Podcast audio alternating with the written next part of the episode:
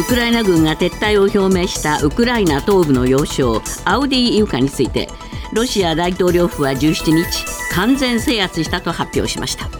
ロシアのプーチン大統領は重要な勝利だと述べ軍に祝意を示したということです。来月の大統領選挙に向けこの制圧を重要な戦果としてアピールする狙いがあるとみられます。アメリカのバイデン大統領は17日ウクライナのゼレンスキー大統領と電話会談しウクライナ支援継続への決意を伝えました。またウクライナ軍がアウディイウカから撤退を余儀なくされたのはアメリカ議会の不作為の結果だと述べ議会下院はウクライナ支援を含む緊急予算案を早急に可決すべきだと強調しました。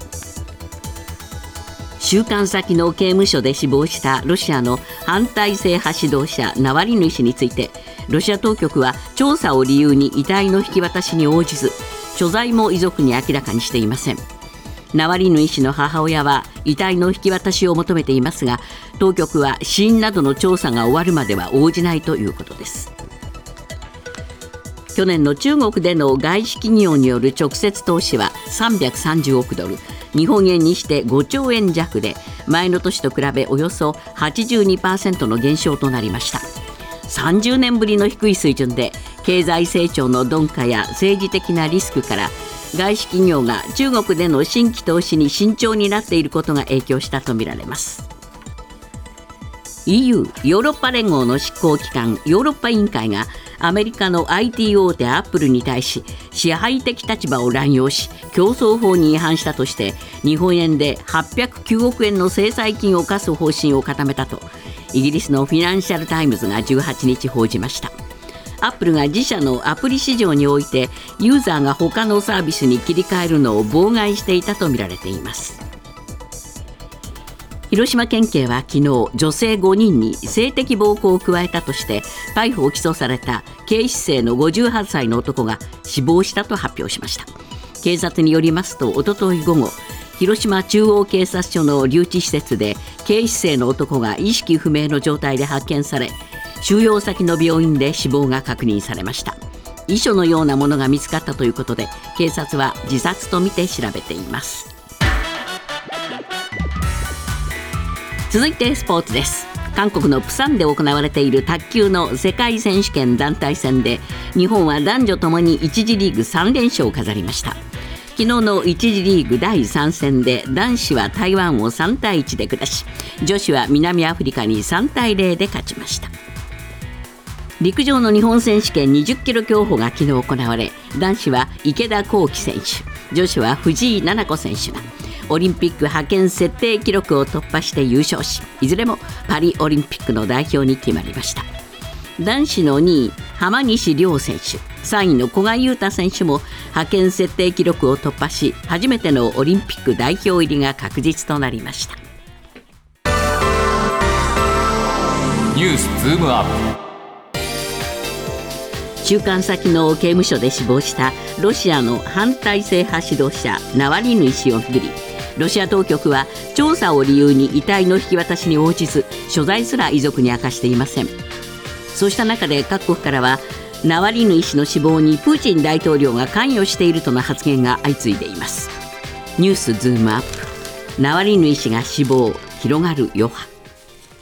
今日のコメンテーター時事通信山田圭介さんです。山田さん、ロシアの、まあ、当局はですね、えー、プーチンさんのコメントも正式には発表してないんですよね。そうですね、えー、これ、まあ、プーチン大統領、何か発言するかと思っていたんですけれども、えー、一切沈黙をしているとそういうことですね。ですね。はいまあ、あのプロゴジン氏が亡くなった時もですね、はい、すぐにはコメントしなかったと思うんですけれども、えー、まあ、ここに自分としては距離を置いているというですね、えー、えー、スタンスをこうアピールしようとしたのかなと思うんですが。そうですね、えー、まあ、あの直前までの様子があのテレビの映像などでも映ってましたけれども、元気そうでしたものね。そうですね、えー、前日まで、まあ、あの比較的、まあ、体調は元気なように見受けられる映像が冗談言ってましたもんね、えー、冗談言ってましたのでね、はい、流れていましたので。まあ、そういう意味ではあのままさに突然の死であったことはあ推測がつくんですけれども、はい。まあ、その死因が何であるかということについては家族がですね遺体の引き渡しを求めに行ったところ遺体のお検視の継続中であるというような表現で、これ BBC によると1回の検視では理由が分からなかったので引き続き、えー続けているんだというような説明があったようですけれども、はい。まあ、いずれにしてもお遺体の引き渡しはできないと伝えてきて果たして本当に遺体を引き渡すのであろうかと。はい。いうところも含めてですね、今後まではちょっと予断を許さないというところだと思います。そうですね、まあこれあの散歩してる直後に体調を崩して意識を失ってしまったと、でそのまま亡くなったという話なんですが、あの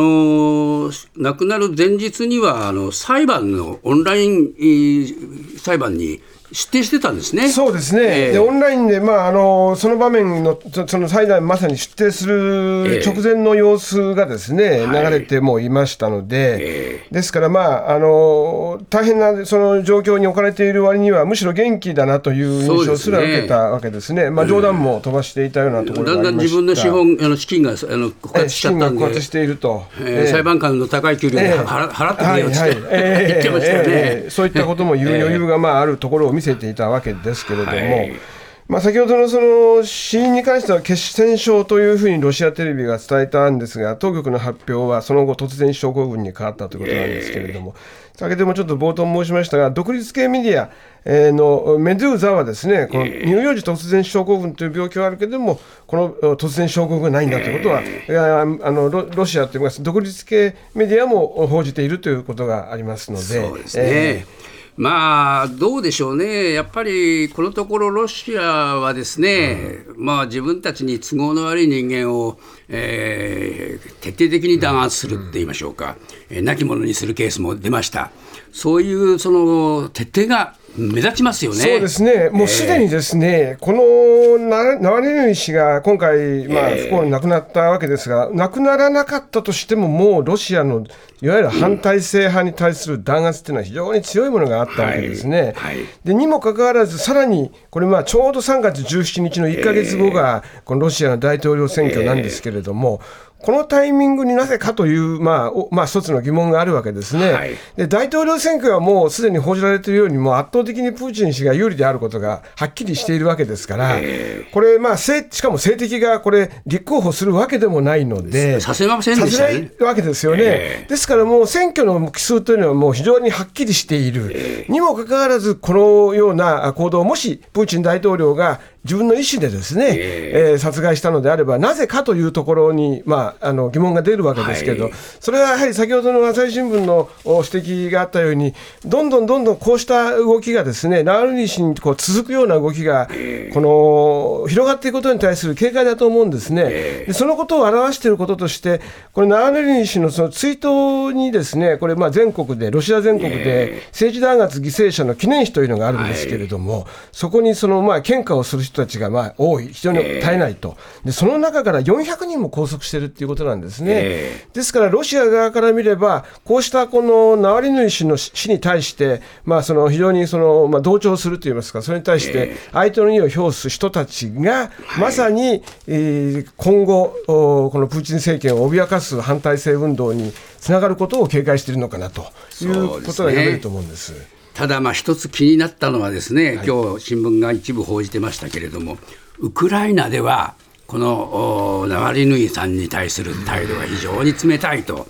でそれはなぜかというと、やっぱりナワリヌイさんという人は結構、えー民族主義的なあところもあって、あのウクライナに対するですね非常に冷たい態度を取ったことが、ウクライナの人たちの反発感じて出てたっていう、今日ニュースがありましたね。ええそうですねあのこれはやっぱりちょっとね、ええ気になる一面をまた見せ,、見せましたね。このことを報じているのは東京新聞だったんですけれども、そ,、れを読んでみて、ああと思ったのは、やはりこの帝国主義的であるというところですね。これは今、まさにウクライナがその帝国主義と戦っているわけですから、はいね、ここで、まあ、その確かにプーチン大統領とは戦ったかもしれないけれども、えー、ウクライナ側から見れば、まあ、言えば同じ側にいるというそういう位置づけなんでしょうね。えー、ですから、ここで相手に表してしまうと、ウクライナから見ると、これまでの戦いの整合性が取れなくなるということなんだとだとは思うんですが、すね、ただ、この視点というのは、またこれはこれで、ロシアとウクライナの関係をですね、えー、考える上では、また大変重要なことでもあると思いました。でしたね。でそういう中で、まあ、一番気になるのは、ロシアの国民が、これだけまあ喧嘩する人もいるけれども、えー、圧倒的にやっぱりプーチン政権下で、えー、その指示に従わざるを得なくなっていると。ここですよね。これあの例えば、まあ、独裁国で言いますとね、えー、中国や北朝鮮もそうなんですけれども、われわれはやはりその、まあ、それと戦う側の対抗勢力の側からものを見ますから、えー、まあ、ついついやはりこうその独裁者は孤立しているんだとか、えー、まあ、非常にこの裸の王様であるという面を強調しがちなんです。し、その面はあるかもしれないが、そこにあまり取られすぎると、ですね、はい、いやいや、実はですねその独裁者はかなりの支持を出てるということもあって、なおさらこうした強気に出ることにもつながってくるんだという側面もですね、やっぱり今回は浮かび上がっているのかなということも知る必要があると思いますね。ニュースズームアップ。週末各社が世論調査を行い岸田内閣の支持率が毎日新聞の調査では前回と比べ7ポイント下落し14%となりました。また政党支持率では自民党の数字が下落していて毎日新聞の調査では16%読売新聞と朝日新聞の調査では政権復帰以降で最低を更新しています。ニュースズームアップ。厳しい数字が並ぶ世論調査。山田さん、はい、えー、内閣支持率読売毎日朝日並べると24、14、21と、うん、まあどれ見ても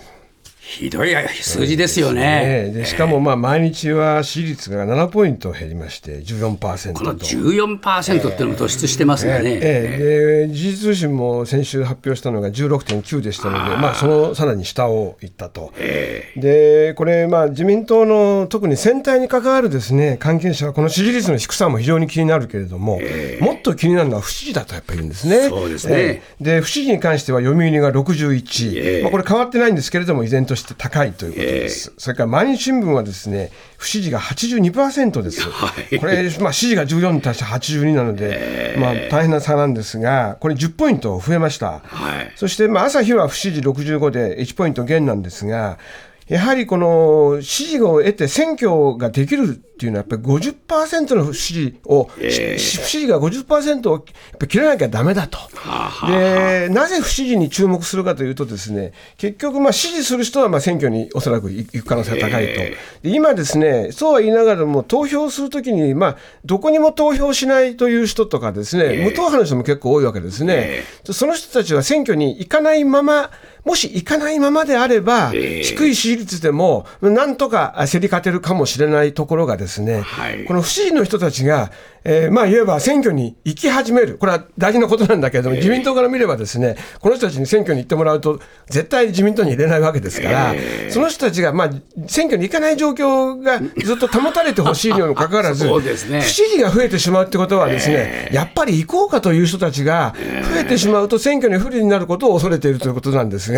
しかしまあ、選挙はやっぱりみんな行くべきなので、不支持で入れた人は、これはまあ、選挙で、まあ、もちろん支持に投票を入れしたとしても、いずれにしても選挙に行かないことが問題なんですけれども、不支持に関してはそういう読み方を専門家といいますか、ですから、不支持がこれだけ増えてくると、はい、えー、積極的に投票に行って不支持を投票しようと、まあ、こういう人たちは増えるかもしれないですね。こういうことですよね。特に首都圏で選挙運動をしている現職のその自民党の国会議員の話をですね、えー、いろいろを聞いてみると、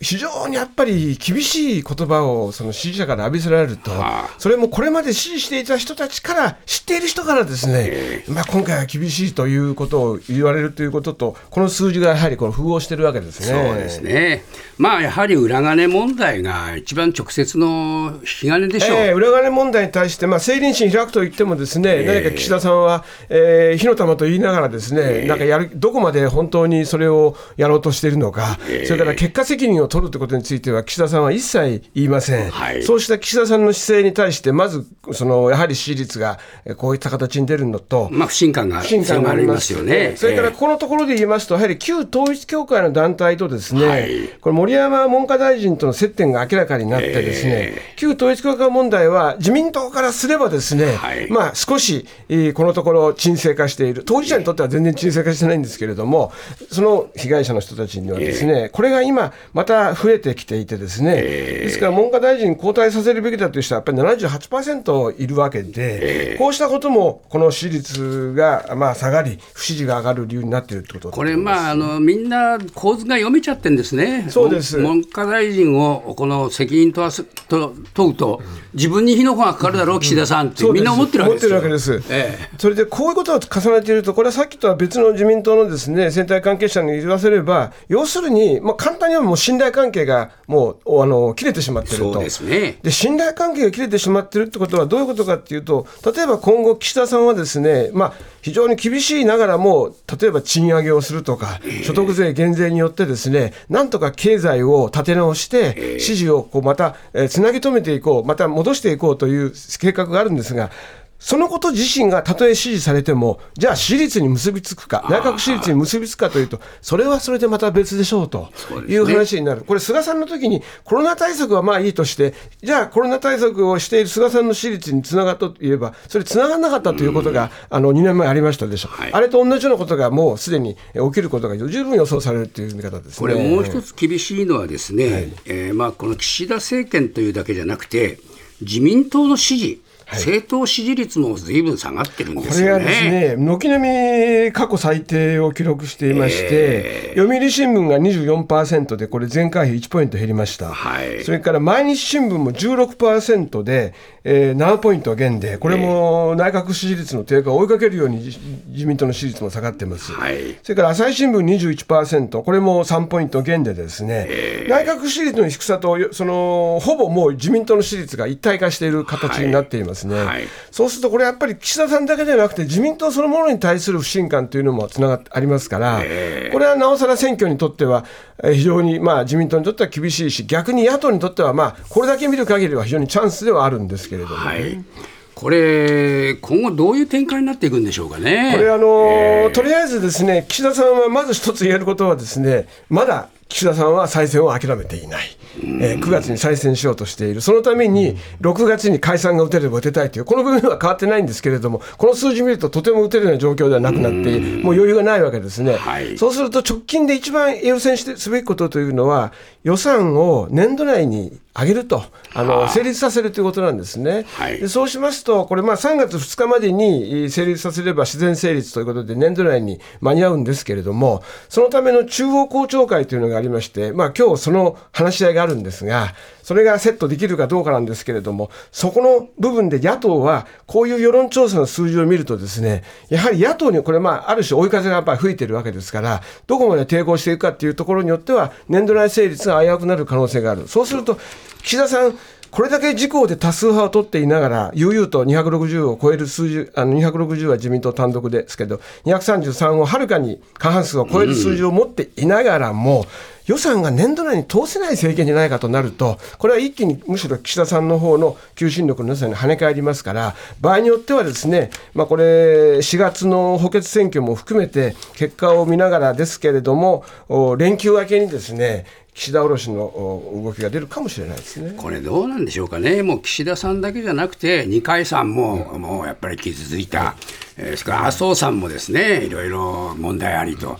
まあ、いわば自民党のもう古い人たちに対するもういやいやこのうんざり感っていうのが非常に強く出てきたんじゃないんでしょうか。強いですしね、えー、それからなおかつ、岸田さんはその古い体制にものすごく揺れがかる姿勢をずっと見せてきました。やっぱりね、だめですよね、えー、でもそれはですね、だめ出しが出てるんだけれども、世論が全然岸田さん引きつけられないものだから、結局最後は耐えるところは自民党の古い体制にしかなくなっている、しかしそれをすればするほど、世論はこうやって低くなる自民党の中で若い人たちがもっともっと発言強くして出してこなきゃ。これ自民党としても、まあ、非常に寂しい話ですよね、えー、これ、日本の政治にとってもですね、えー、今、ある意味では世代交代の時期であり、そして大きく改革をするですね、これ、まあ、いわゆる統治機構というガバナンスの改革ということを言う人が、言葉として政治学者が使うんですが、えー、まさにそれ、絶好のチャンスなんですね。はい、でそれにもかかわらず、それに声を上げられないというのは、一体何なんだろうと、